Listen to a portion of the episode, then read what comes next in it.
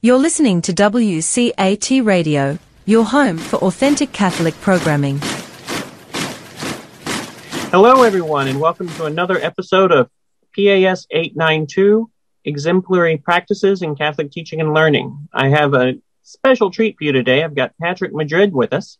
Uh, but before I introduce him, I'll ask Father Peter uh, if he would lead us in prayer. Father Peter? Sure. name of the Father and of the Son and the Holy Spirit. Amen. And I'd like to pray, I invite everyone to pray at Hail Mary for President Dennis DePerro, who was the president of St. Bonaventure University until just a little while ago. He died of COVID 19. He's been struggling with COVID 19 since Christmas, and he uh, actually just recently died. Uh, so, President Dennis DePerro of St. Bonaventure University, we pray for him and we pray for that entire, everybody associated with that university and all those who have died from COVID 19. If you can join me in prayer, Hail Mary, full of grace, the Lord is with thee. Blessed art thou among women, and blessed the fruit of thy womb, Jesus. Holy Mary, Holy Mary Mother of God, pray for Pray us. for sinners now, now, our birth. Amen. Our Lady, Queen of the Apostles, pray for us. Saint Francis of Assisi, Pray for us. and Father Menard and Mr. Hector Durand intercede for us. Name of the Father, and the Son, and the Holy Spirit.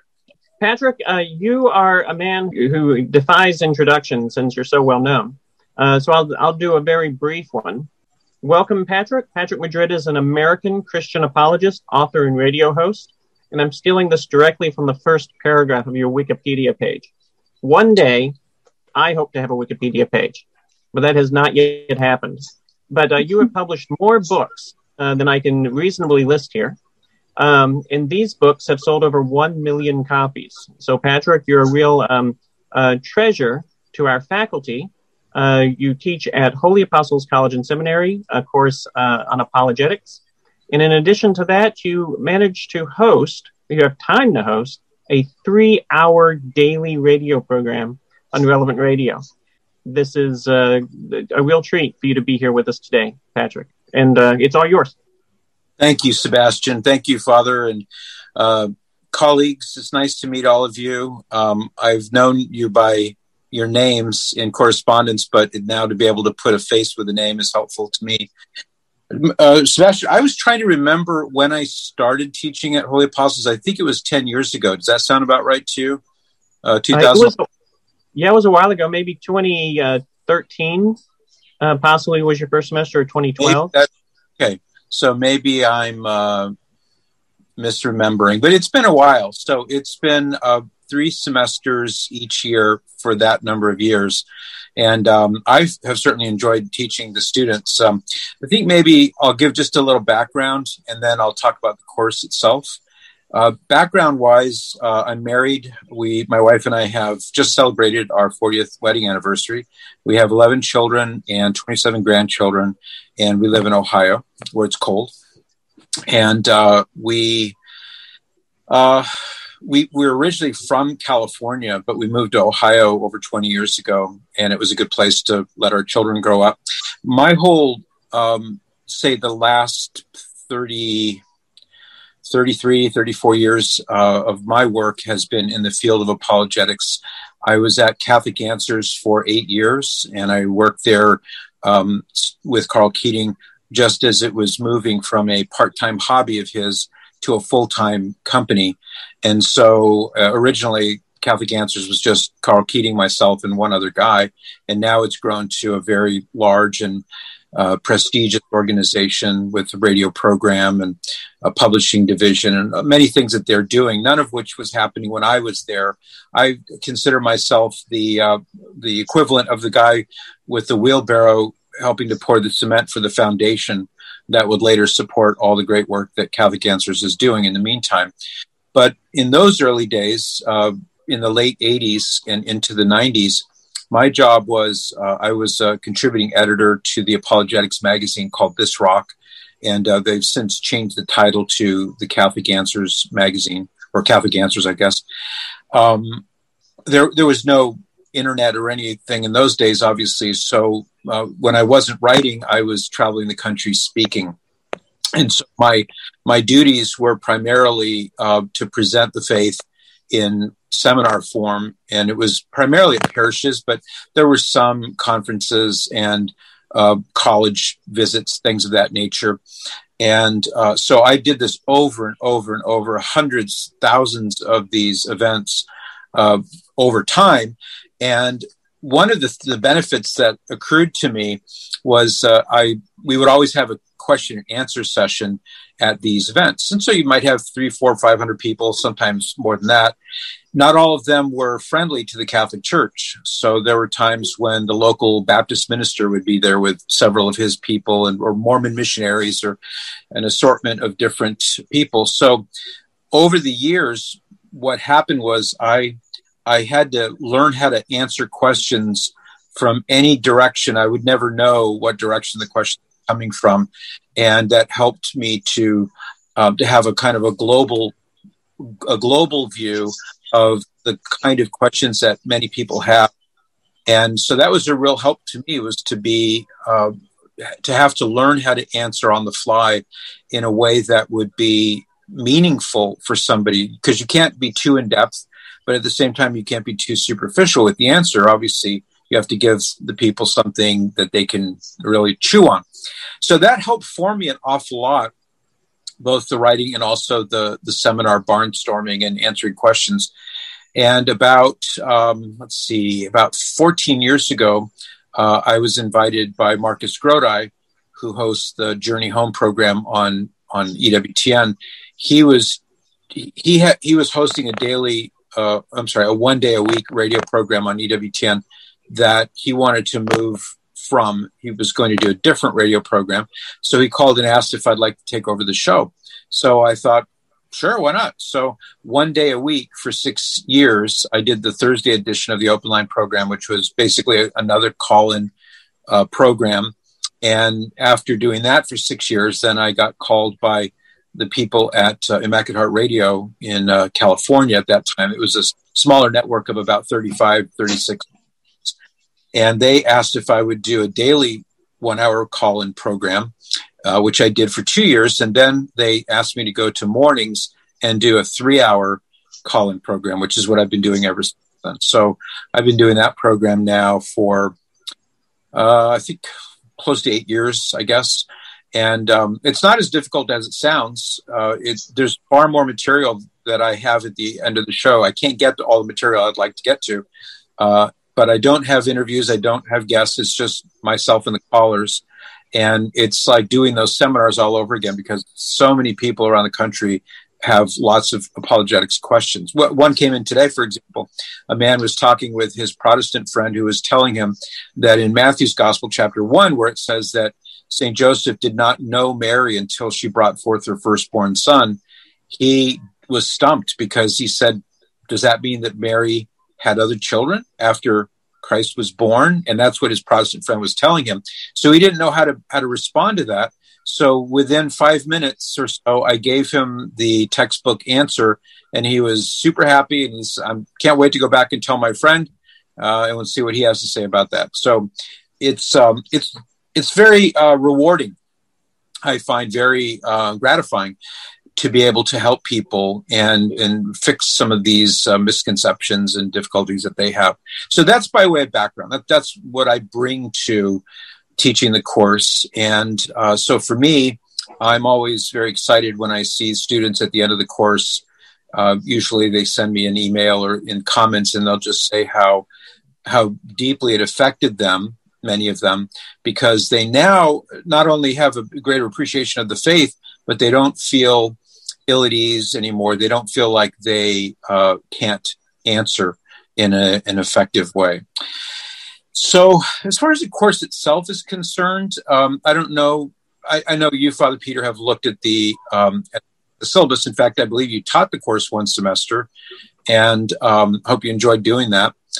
It's designed to take the students from no knowledge at all about apologetics to being able to handle themselves in just about any situation at a reasonable level. And the way uh, I designed the course was to unfold for the students the three um, areas or the three, you might say, categories of apologetics, which are Number one, natural apologetics, and that is the making the case for the existence of God and what kind of God he is, that he's a loving God, a personal God. He created us out of love and for love. And as you all know, we live in a time of uh, increasingly muscular atheism. And uh, the aggressive atheism that's all around us is really affecting a lot of people. I mean, it, it's very common now for Catholic families who maybe even have homeschooled their kids to have the teenage son say, Well, I'm not sure if I believe in God anymore because he's been watching YouTube videos that are teaching him why believing in God is superstitious and anti scientific and all that nonsense. So, one of the things I like to do is to use YouTube videos to go in the other direction, especially by showing the students uh, videos of uh, high powered debates on the existence of God with some of the top atheists out there and watch the atheist arguments crash and burn. It's good for the students to be able to see this as opposed to just telling them, here's what atheists say. Let, them actually see the atheist making his case against a qualified Christian apologist. And that's very instructive for them. So I begin with that category, which is the, the field of natural. In other words, we use um, the, the cosmos as St. Paul talks about. We use the cosmos, we use evidence from nature to make the case that God exists and what kind of God he is. Then the second category, which we move then into, is Christian apologetics. And this does not have anything to do with Catholic Protestant. Sometimes people will see Christian apologetics and Catholic apologetics. Um, it has nothing to do with that division. Rather, Christian apologetics is making the case for the existence of Christ and his divinity. So it would include his historical existence, his miracles, his message, and most of all, of course, his resurrection as, as proof of his divinity. And then from there, we move into Catholic apologetics, properly so called, which is to make the case for the uniquely Catholic reality of Christianity. So Christ did not come to establish, as we all know, mere Christianity, as C.S. Lewis put it. He established a church and he endowed that church with certain teachings, certain sacraments. And so these are the, the areas of Catholic apologetics that we focus upon. We spend a fair amount of time looking, for example, at the issue of authority and how the Protestant claim from the time of the Protestant Reformation the claim of sola scriptura or going by scripture alone. That's a very important part of apologetics in this area. And so the students need to master that and understand what is the correct role of scripture in the church and tradition and the magisterium. How do these three things function together? And the reason we spend a little extra time on that is because once they've mastered that concept and they know how to how to speak about the authority issue and not just assume or accept this um, presupposition that many Catholics find themselves falling into, which is, well, if it's not in the Bible, then it must not be true. You know, where does it say in the Bible to pray to Mary, for example? So I have to, as part of that part of the course, I have to unwind for the students a lot of the things that they have imbibed in the culture, which has been rather heavily Protestantized in the United States. And uh, many Catholics, they, uh, without realizing it, perhaps they're operating according to that Reformation principle of sola scriptura. So we have to unwind that and explain what tradition is and how it functions with uh, with the Holy Bible and then with the Magisterium. Now, the conclusion, in terms of the terminus of the arc of of the course, oddly enough, you may smile when I tell you this the conclusion of the course is Mormonism. And at first, the typical reaction I get from the students is, why Mormonism? I mean, why that of all things? And the reason is because, in a very odd sort of way, but it's very convenient for the study of apologetics, is that Mormonism requires, to respond to Mormonism, requires apologetic skill in all three areas. You have to know your natural apologetics because they have a very different belief system when it comes to God. They believe that God is merely one of countless gods and he's an ever evolving being who once was a man on a planet somewhere in the solar system. And when he died, his God judged him worthy to become a God. And Mormons believe that they too can become gods of their own planets, their own solar systems. And so I won't belabor the point except to say that it's this very um, convenient kind of a lab experiment for for the students at the end of the of the course because they're going to have to draw upon natural apologetics, Christian apologetics. Who is Jesus? The Mormons believe something entirely different from what we do. They also don't lay claim historically to uh, any connection uh, in a continuous sense from the time of the early church to the present. They believe in what's called a total apostasy. And so that is a part of their apologetics learning. And then lastly, the Catholic apologetics component as well. So, in an odd sort of way, Mormonism is like the perfect final thing to, to study because it pulls in from all of those different areas of the study of apologetics. So that's the kind of the the idea or the um, what's the word I'm looking for the the structure and the idea behind the course. Um, there is in addition to the exams and the paper, uh, there's also a graded component in the course, which is a final project that is presented by teams. So early in the semester, I have the students form into teams, and then they together research a topic. They send it to me for my approval first, and very often, uh, many students they they approach it without my follow-up guidance they they approach it as if they're doing an explanation of some teaching or they think that it's like a theological reflection on something. And i i say no no no. This is going to be an 8 to 10 minute or 8 to 12 minute presentation. You're going to do it via video. So many students will do it in the form of a youtube video. Some students do it in the form of just audio. And the goal is to dramatize an apologetic situation in which there's a very clear challenge on a discrete theme and they they role play. So they the students are maybe three on a team typically. One might be the atheist and the other one might be the catholic and the other one might be just a you know somebody who's listening to the discussion. So what they're required to do is to take the knowledge that they've gained the techniques and the the content and then to apply it by way of this final project where they act it out. And every semester i find that as i knew would happen that they really like it. And and they tell me this is not you know this is a lot more helpful than i thought it would be. And and i like it too because it not only helps me gain a sense of how much they're really absorbing from the course, but also I like it in seeing them realize I can do apologetics. I, I can do this. I, I, know how to talk about these issues, and uh, it's it's gratifying for me to kind of see that blossom in many of these students. So um, that for me is kind of the little Easter egg at the end of the course that um, I realize that the students once they do it and once they look at the other students' presentations, um, that it, it really helps kind of cap things off on that. And you know what, Sebastian, I apologize. I've lost complete track of time. I don't know if I've gone over my time limit or not. Oh no, you're right on schedule. So um, yeah, okay. So um, th- those are sort of the, the the general ideas that I wanted to present in this um, discussion.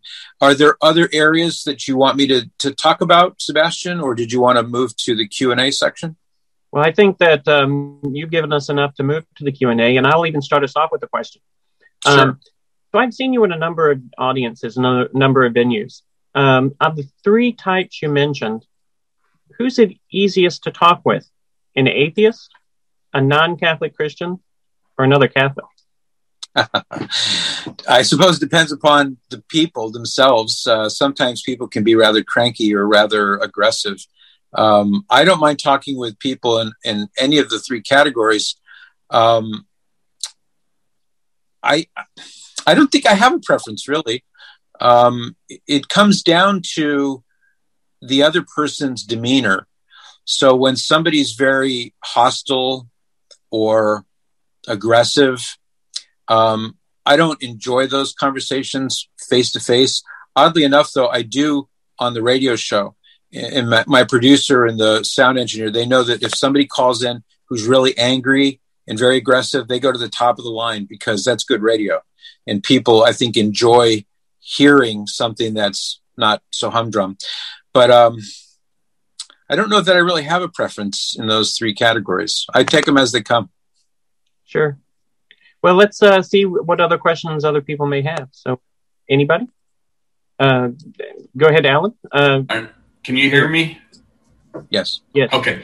So, I'm just curious, like, what your take or how you change. Maybe it seems that Pope Francis maybe has different control of apologetics, or at least he wants to tone down maybe the I don't know argumentative or dogmatic nature of it, and maybe try different ways? I mean, I don't know how how do you see his idea of apologetics, and what does that mean to you? I guess.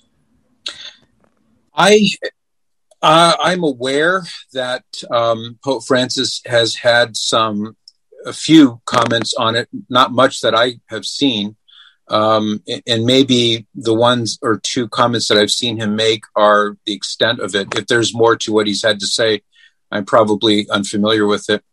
Um, my understanding of what he said is that he um, he's very negative about what he calls proselytization, proselytizing people. Um, and I know that all of you know that, especially in in the American context here, that proselytization has a different connotation than evangelization does. Evangelization, which of course is speaking the truth and telling people about Jesus, is uh, what we should be doing, not trying to coerce or uh, bamboozle people as, as some door to door missionaries seek to do.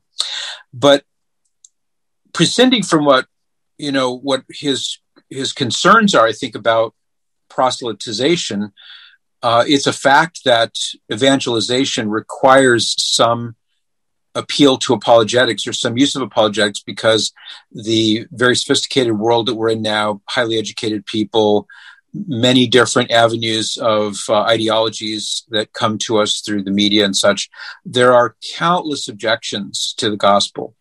And without having the ability to respond to those objections, then the gospel falls flat on it falls on deaf ears in other words people just well i mean if you can't tell me why it's not anti-scientific to believe in god why should i bother? Why you know if you if it, if it's just superstition to believe in god which many people think uh, then why should i bother with it? So there's no getting around it. Um, apologetics is a, a necessary tool. It's not the only tool. It's not even the most important tool but it's a necessary tool i think. And uh, I have a feeling that if I sat down with Pope Francis and we discussed it, and I could explain to him how I advocate for a respectful apologetics approach that is not only respectful of the other person, but it's patient, it's friendly, um, it's charitable, it's kind. Uh, I'm sure he would warm to all of those things. It may be that he, in his mind, has an idea of apologetics that's angry or defensive uh, strident. And I absolutely am none of those things. And I try to teach the students that if they're going to be effective in apologetics, they have to have that kindness and that respect for the other person. I hope that answers your question. Did that get to the heart of your question? Okay. How do you come across um, as not being defensive uh, if somebody's just like jabbing at you? Well, um, I have there's certain techniques you can use, and I share these with the students. So when that happens, uh, so somebody's jabbing at me or attacking me, um, I I will I will throw the person off balance verbally by saying something like, "What do you mean by that?" So their their desire is for me to backpedal and to defend myself. So I don't do that. I just say, "What do you mean by that?" And then after the person kind of restates what his argument is, then I'll say something like, "Well, how did you come to that conclusion?" And he doesn't realize it typically what I'm doing, but what I'm doing is I'm putting the burden of proof back on him. And it's all very friendly and I'm not I'm not on the defensive. And in fact, uh, now we can move into that Socratic reasoning or the Socratic logic um, or the Socratic method. uh, which is to ask the other person questions in order to uh, in order in order to bring to the surface the uh, error or the problem with his thinking. So if I if I'm dealing with that kind of person, I use that kind of tactic so that without realizing what's happening, he he's not putting me on the defensive, and I can stay calm and and not get uh, you know worked up about it, and then um, I can direct the conversation by asking questions. So that's one technique I teach the students. It's not the only one, but I find it very helpful. It keeps things calm and keeps keeps things from spinning out of control. I've found, and that's the key to listening uh, is to uh, be able to uh, uh to keep the conversation going and to hear what the other person is saying, um, uh, so that uh, you can more adequately engage in a response. I guess. Right. I've written a couple of books on this topic. One is called Search and Rescue, and the other one is called um, On a Mission: Lessons from St. Francis de Sales. And in in each book, I take that that issue of how do you deal with somebody who's angry or aggressive, and um, I use examples of conversations to show the reader how that technique can be mastered. And once you've mastered it it's very very handy and and it, it allows you to make more progress i i have found. Sure. uh, marianne um in uh, full disclosure uh, um, i am a, a, mom to one of your current students grace marie Arlakis, oh. Um, who is enjoying your class immensely i'm glad to hear um, uh, my question is you've been teaching this course for about a decade. Um, how have you tweaked it? How has it evolved? Um, ha- how has your teaching style changed? Is there anything that you've chucked and said this just doesn't work? Um, and is there anything that you've expanded? Okay, great questions. Um, I I would say that the curriculum has stayed essentially the same, but I've tweaked it along the way, especially in the last oh, probably last two, three years. One example of the tweaking is um, I've, I've found a great benefit in the Aquinas 101 videos put out by this Thomistic Institute. Those are the, um, the friars of the Dominican or the uh, St. Joseph province in, in, the East. And they're typically about five, six minutes long, and they cover a specific topic that is it's theological in nature and apologetics is not theology but it's at the service of theology so one of the tweaks i've been making is in each of the lessons each week i will drop in one of those videos from the thomistic institute so that the student gets a, a solid and, and compact theological understanding of a topic and that will help them as they are learning how to discuss the topic in, a, in an apologetic setting. So uh, I've been adding those videos as as um, they've come out, and uh, I think the students really like those. Um, how how has it evolved? Well, uh, one thing I found was that when I would do um, lots and lots of interaction on the Populi um, discussion forums, um, it became I thought somewhat um, what's the word I'm looking for? Somewhat I think it kind of became somewhat perfunctory because it was um, trying to say something about everything. It was just it, it, I don't think it had the right effect, or it didn't have the desired effect that I wanted. So I do make you know comments here or there, not on everything. Uh, I want the students to know that I do read everything. But one of the things that I have developed is the um, we have several uh, phone call uh, review sessions where they can interact with me directly in real time and I can answer questions. We go over the course material. I explain, you know, did you notice when you were reading this that this happened or did you see this part? So that evolution or that part of the evolution of the course, I think has been very beneficial. And it gives me that much more opportunity to interact with the students directly and um, so that's that's another thing. And I probably by now have forgotten one or two of the other points that you asked. So remind me if you want me to go to any of those. No, you answered my question well. Thank you very much. Sure, you're welcome. Well, importantly, um, the kind of thing that you're uh, teaching us is the, the kind of thing we can do in our, our own classes, uh, regardless of what subjects we teach. Um, uh, those of, uh, we have, um, was it 79 faculty at Holy Apostles, and we're all engaged in teaching um, uh, in the mind of the church.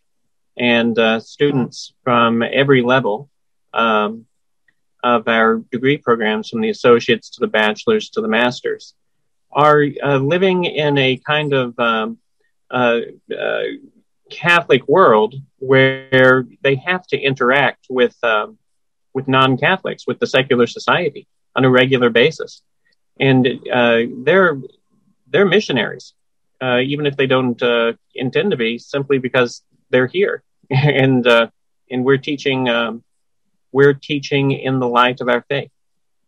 That's uh, so uh, what you're providing them is very useful for them to be able to move beyond uh, back into the world. Um, what advice would you have for uh, the rest of the faculty? Uh, to in, to to help share with students how they can be part of that light in the society in which we live? Ooh, well, I I don't know that I'm um, capable of um, giving advice to my colleagues on the faculty um, some of whom have been teaching a lot longer than I have. Um, but for what it's worth, I find that having these um, these conference call review sessions seems to be a really good thing. I don't know how many other professors do that. Uh, I'm under the impression that probably most of them don't.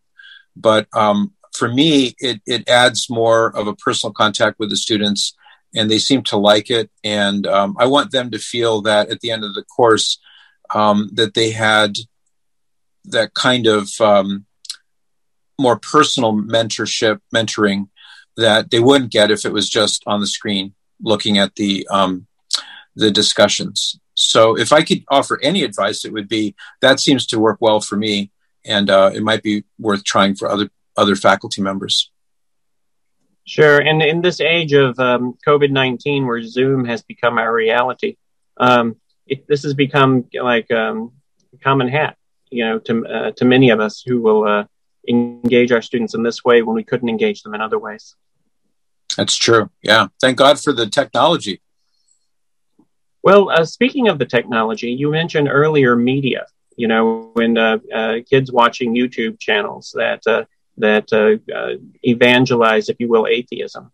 And they start to map themselves onto it. And you suggested that there are ways that we can assist students to find good materials in the media.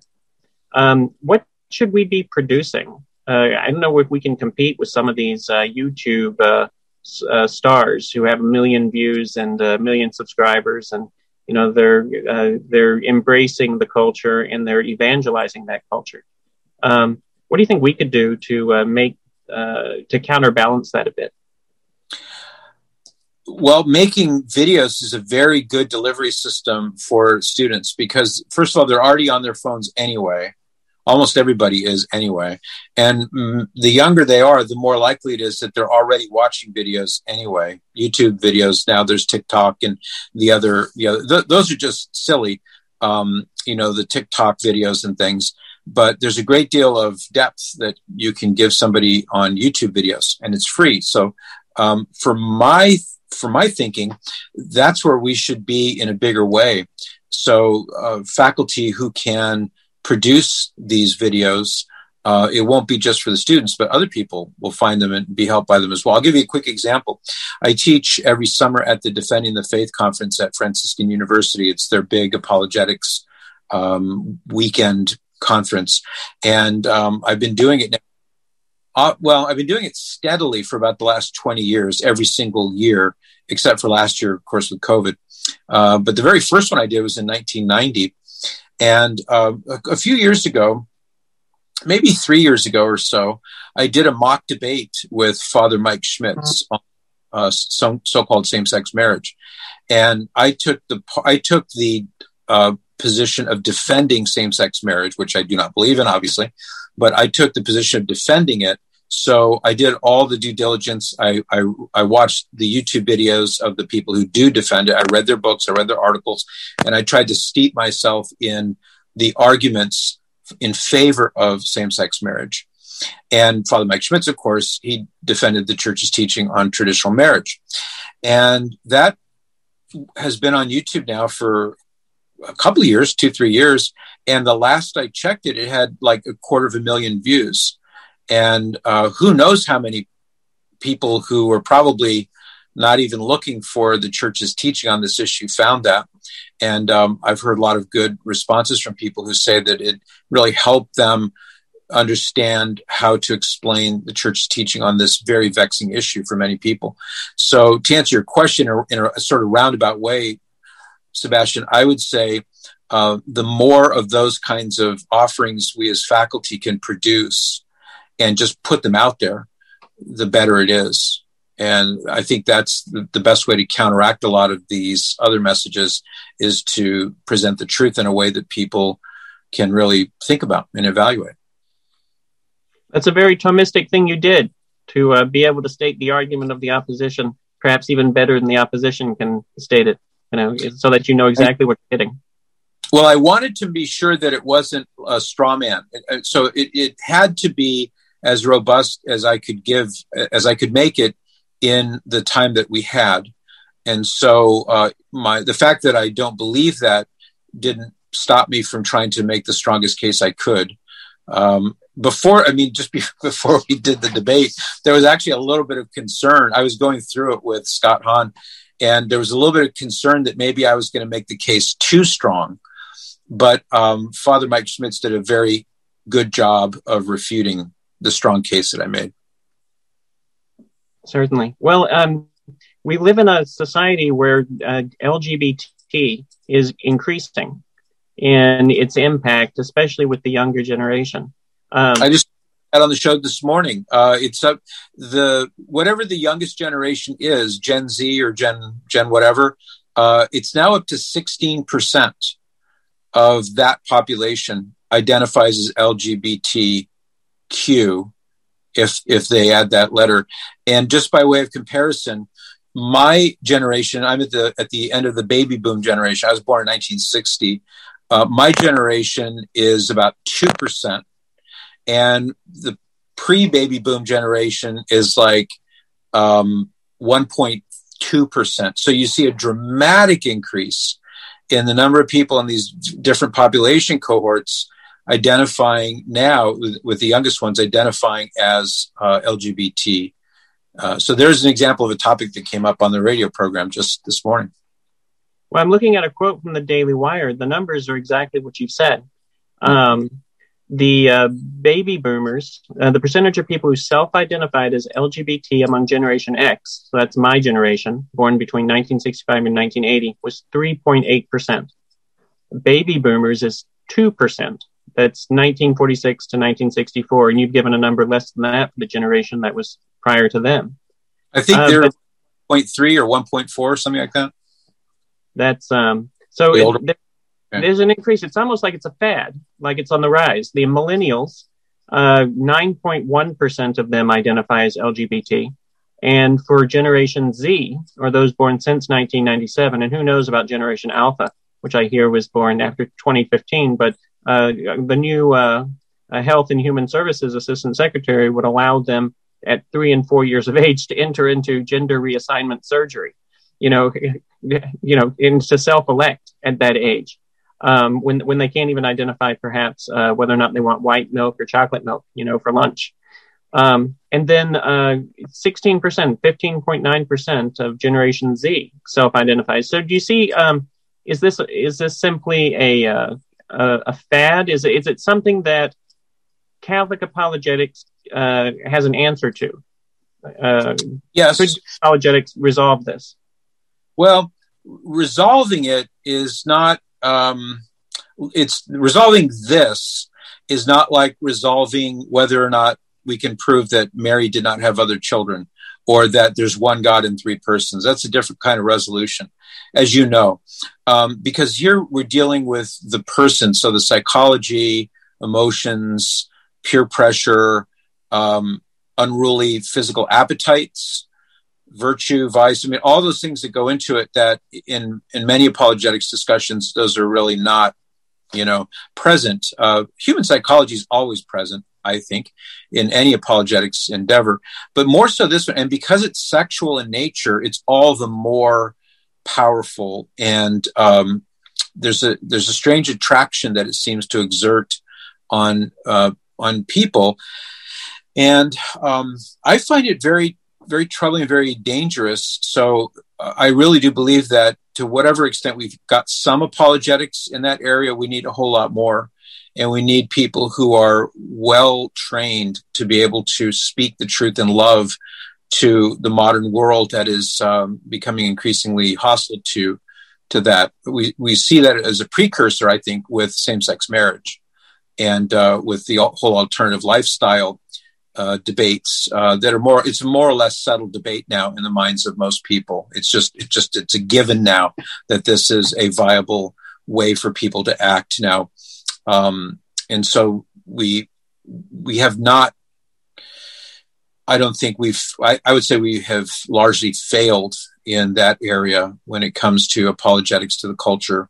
So I'm hopeful that some of these students that are taking this course will take the baton and go further and become the new voices going forward to help speak the truth and love to this very confused generation. Sure. Sebastian?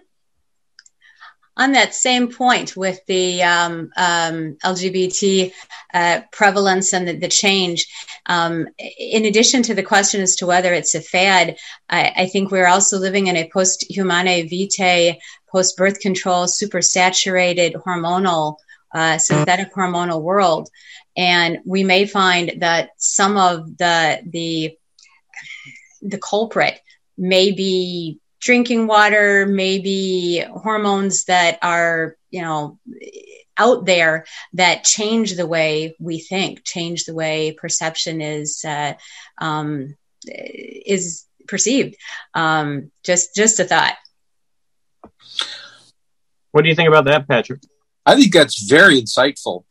Um, very insightful indeed. I had not considered that as a, a motive or an influence in in this area. Um, the the furthest I've ever gotten with that idea is talking about the possible correlation between the hormonal uh, contraceptives that so many women take and how that gets into the groundwater and how that is not filtered out in the in the water treatment plants and it affects fish for example so we see strange anomalies in fish intersex fish, things of that nature. So I've I've been able to work with that argument in that area, but it never occurred to me that it may have some role to play in this this skyrocketing of experimentation. Very interesting. I've been watching this for a while, and I am convinced that there is a role there. Hmm. That is fascinating. I, will have to do some more study on that. If do you have do you recommend any sources? Let me get in touch with you privately um, okay. and we can continue the conversation and share sources. Okay, I'd appreciate that. Thank you. Uh, Marianne professionally is a bioethicist. So um, that this mm-hmm. is her mm-hmm. expertise. So uh, thank what? you um, for bringing uh, for bringing that up. Um, we live in a um, in a world uh, in a country where our Sunday Visitor Institute identified, I think last year or the year before, uh, that there were 56 million Americans who self identified as non religiously affiliated. Uh, they're called nones, uh, N O N E S. Um, uh, I wonder if there's a correlation between that number and this other number of LGBT, uh, QIA, you know, or you extend the, uh, the initials out as far as they can go. Um, and, uh, you know, whether or not I know that the church has done some work and Holy Apostles is actually having this Saturday morning, if you're available, uh, a conference, um, a webinar, not Holy Apostles, I'm sorry, the Institute for Theological Encounter with Science and Technology. I get my uh, organizations mixed up sometimes. Um, so we're having a, a, a, webinar with the head of Courage, Father Bush, uh, and uh, Dr. Paul Hruz. Uh, and both of them are going to talk about uh, this phenomenon of gender dysphoria that seems to have uh, swept across our country. So, um, but the church is doing things um, uh, where it's actively engaging LG, people who self-identify as LGBTQIA. I, could, are there things that we could do better? I guess. Um, uh, I don't know. I'm sure there are always things we could do better. um, I hear from parents on a regular basis on my program who are just beside themselves because the 13 year old daughter has just announced that she likes girls or that she's bisexual. That seems to be the more common um, form that this takes. And the parents are just bewildered and they don't know. I mean, we raised her in a good home.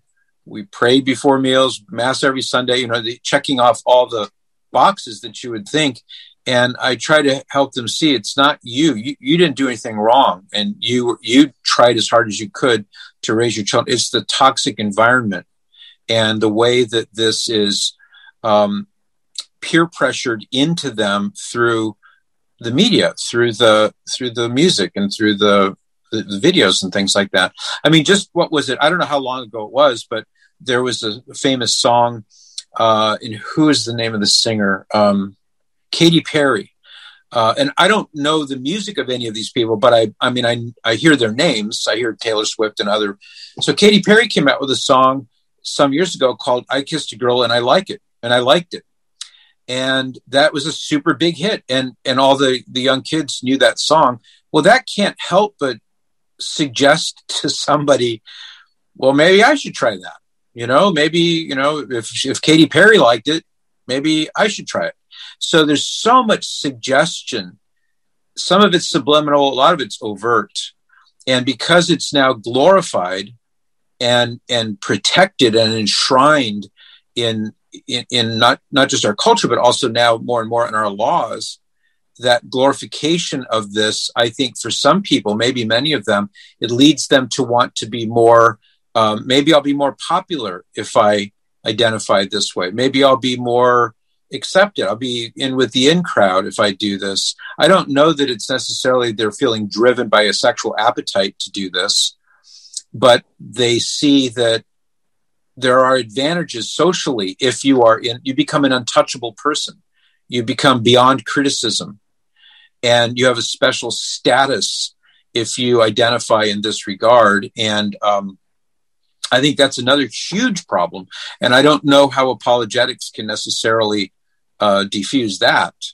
But um, oh, it's just when I think of it, I just there's so much work that needs to be done, and uh, we need more people studying apologetics, how sure. to do. That. Well, um, yeah, other questions? I could keep going all day. I could do this with you all day, Patrick. I'll, fun. I'll ask, I'll ask uh, one. Uh, sure. it's, it's, it's a two part kind of a question or a response, at least to one of the things you said, Sebastian, about how Holy Apostles is, uh, you know, we're educating people for missionary work. And those of you who have been on campus and, and as you leave the campus, you'll see a sign that says entering missionary territory. So we're, we're very keen on the fact that we do need apologetics as well as evangelization. Um, and so your course sounds wonderful. I really like your art of apologetics in the sense where you give us a couple of techniques. And of course, the hot button is we have, we all have emotions. And many times we tend to confront uh, individuals who don't share our beliefs with emotions. And so I like your cool head, um, your technique about what saying, what do you mean? You know, and then later on, after you get them to speak a little bit, you know how did you arrive at that idea etc do you have any other suggestions? Yeah um, well there's a whole book that i didn't write uh, that goes into that uh, it's called uh, tactics by greg koukl he's a protestant apologist. Now this book doesn't get into any theological issues at all so it's just purely dealing with you know the rhetoric side of things. Um, i encourage my students um, to practice and practice in a couple of ways. So, one is to when you hear or see something, uh, I I tell them, you know, just stop and pause for a minute and ask yourself, how would I answer this question? What would I say in response to it? and that way you'll you'll be thinking about these things so that when you do run into a, a challenge or a question like that you won't be flat footed you will have already thought about things like that and then the second way is to not to not shy away from real life conversations and to make use of those conversations to learn what are some things that work what things don't work. That's that was a big help to me as i was coming up through the ranks in the world of apologetics. I began to uh, discard certain techniques or certain things that i realized they just don't work. And then i began to adopt things that did. Um, so practice really does make perfect i think in that regard. Um, but it but it really is it it will take a different form for different people. So like um maybe it's only occasionally that somebody would run into a challenge just because you know like the housewife maybe is not going to run into that very often the way somebody at a college campus might run into it.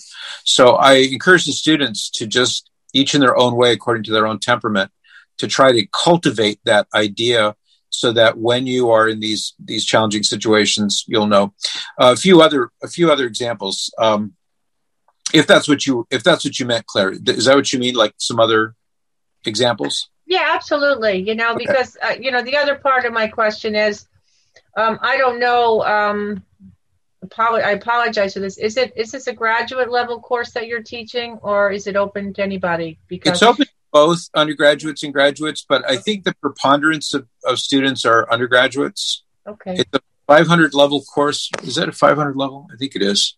Yeah. Um, it, it, give me one second. I'm just going to open my screen. Yeah, it is. Uh, yeah, it's a 512 course. Okay. Yeah, so, part of my question was, do you um, prefer? Do you think students benefit after a certain level in the sense that there's no prerequisite for apologetics. So, is it better for them to have X number of courses in particular subjects before they take an yeah. apologetics, or is it anybody who's grown up in the faith? That's a good question. I don't know if I have an answer to that. Um, thus far, at least, it has not required any preparatory courses. If if I if I could suggest one, it would be to take a, a logic course in um, in philosophy, and for that matter, I would say a logic course and an epistemology course. Both of those two courses would be good preparation for apologetics, and it would just help them do better at it. Um, many people take the course; they have no background at all, so the course is geared for that person. Um, if I were to make it more if I if I were to um, have students that had some of that academic background going into it, then the course could become more sophisticated. Mm-hmm. But I don't know that the average student could accommodate that without some of those tools, uh, the prerequisite courses. Sure. Um, yeah, because you know you you mentioned the, the book Tactics, and of course logic and logical discernment you know, speaking of St. Thomas Aquinas, you know, where we have yeah. a certain level of communication. So, um, you know, perhaps maybe on a on a more graduate level, you might be able to get that type of student, and then you could pursue. But I'm sure when you teach your course, you base it also on the participants within each course. Yes, um, the the course itself um, seems to appeal to a wide array of people. Um, we do have a quite a few, and I, I, think that Sebastian would have the details on this that I don't, but I believe we have quite a few personal enrichment students, if I'm not mistaken.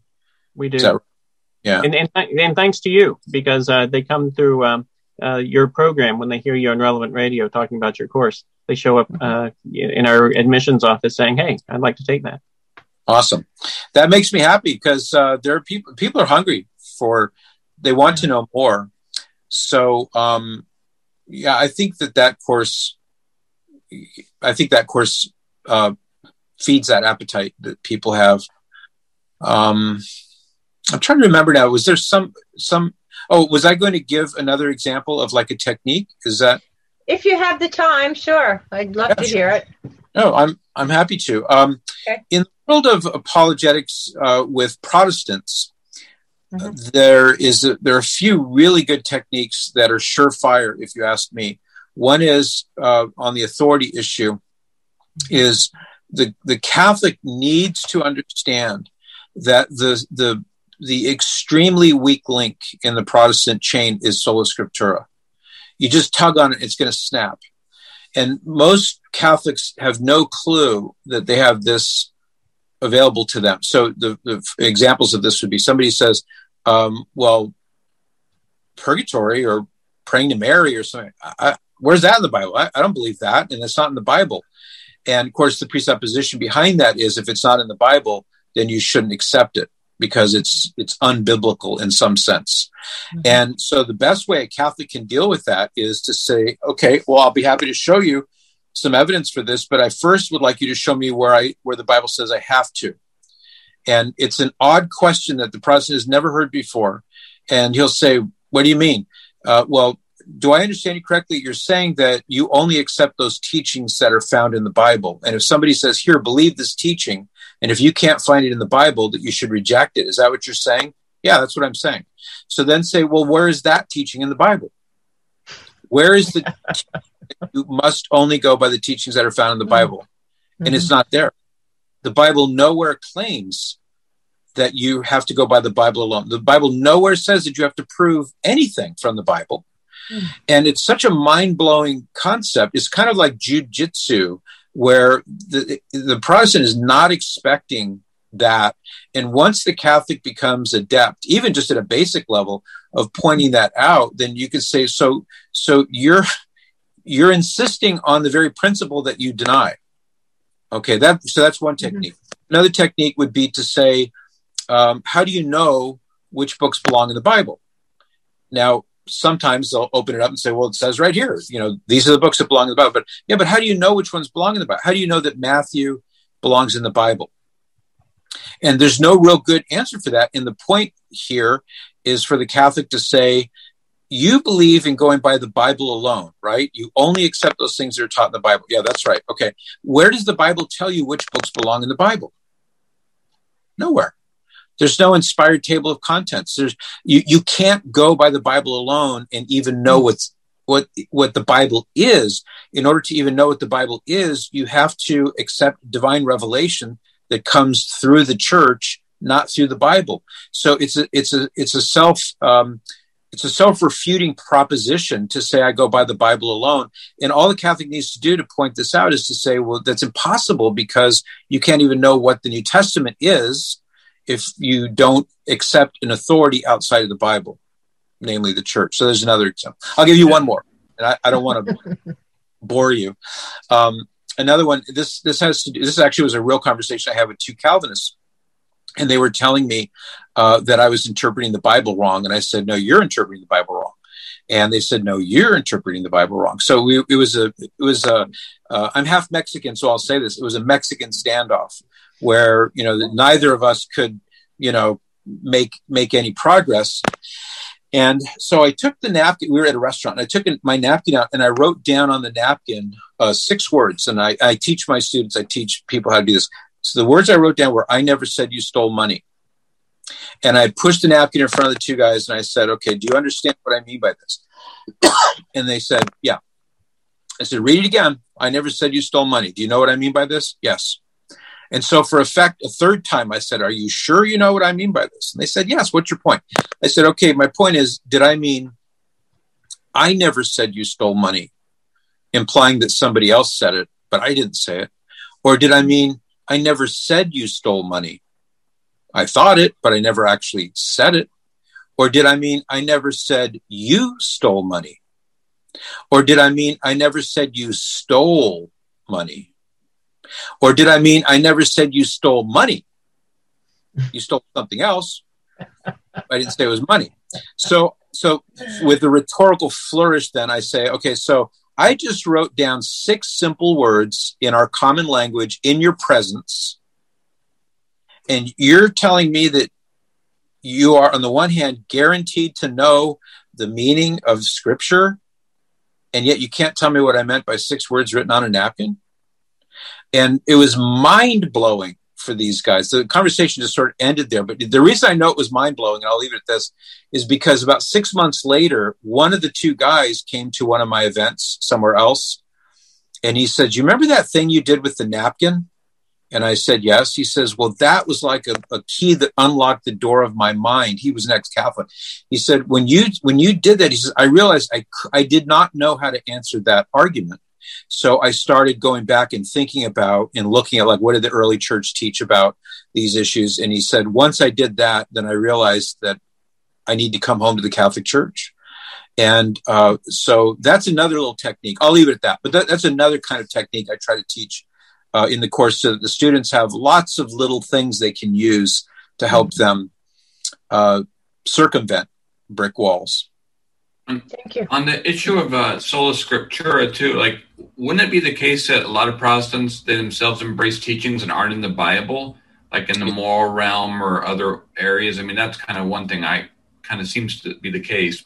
Yeah, that's a good insight. Um, I agree with you. For example, uh, contraception.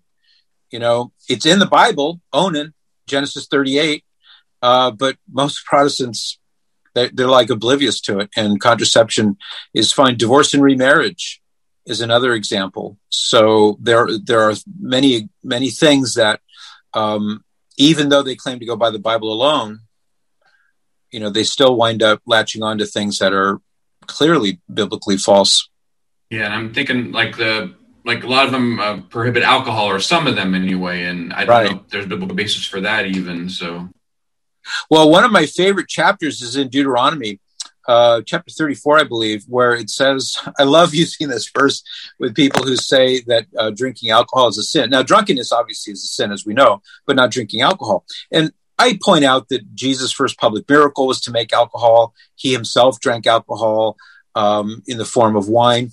But I love to use this passage from Deuteronomy where God is speaking here, uh, saying that every year you have to come to Jerusalem to pay your tithe. But if it's too far for you to go, or for whatever reason you can't make the trip, then what I want you to do, to do is to take the tithe and exchange it for food or wine or strong drink. And then with your family, he, he says, and then with your family, make merry before the Lord your God. And so here we have God actually saying, get some wine and have a party you know, and it just it's really neat when you see how uh, I think anyway how how somebody who maybe considers himself a Bible believing Protestant and has no clue that that passage is in there, and uh, I don't know. It's it's apologetics can be fun too. Uh, it's not grim. It doesn't have to be anywhere. Well, um, we've been we've been with you for a full hour, Patrick, and I'd just like to end with a commercial. Anybody sure. can your course and be with you for three and a half months. what a blessing and a gift you are to this school, to um, and to Thank our students. Yeah. Thank you. My thanks to all of you. I appreciate the opportunity to interact with you. Well, uh, we have uh, Marianne is going to uh, close us in prayer. Uh, Marianne. The Father and the Son, the Holy Spirit, Amen. Dear God in heaven, thank you for gathering us here with Patrick Madrid to learn from his expertise expertise in teaching apologetics. Thank you for the gift Patrick brings to our institution. Please continue to bless his ministry and his family. Please enable us to listen and better respond to the needs of our students as we seek to equip them with the knowledge and the skill to defend the truth, beauty, and goodness of the Catholic faith in a changing world. We ask this through the intercession of the ever blessed and all immaculate Blessed Virgin Mary. In the name of the Father, and the Son, and the Holy Spirit. Amen. Amen. Amen. Thank you, Marianne. I think you had it right. Expert teach. so, uh, thank you, Pat. Thank you. Bye, everybody. Bye. All right. Thank God bless.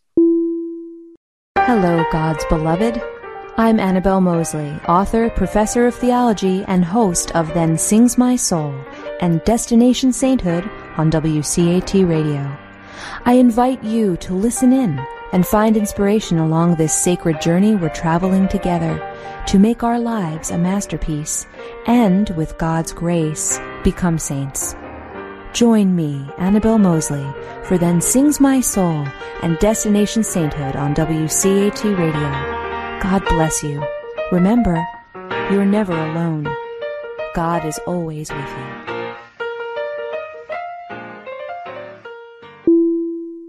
Thank you for listening to a production of WCAT Radio. Please join us in our mission of evangelization.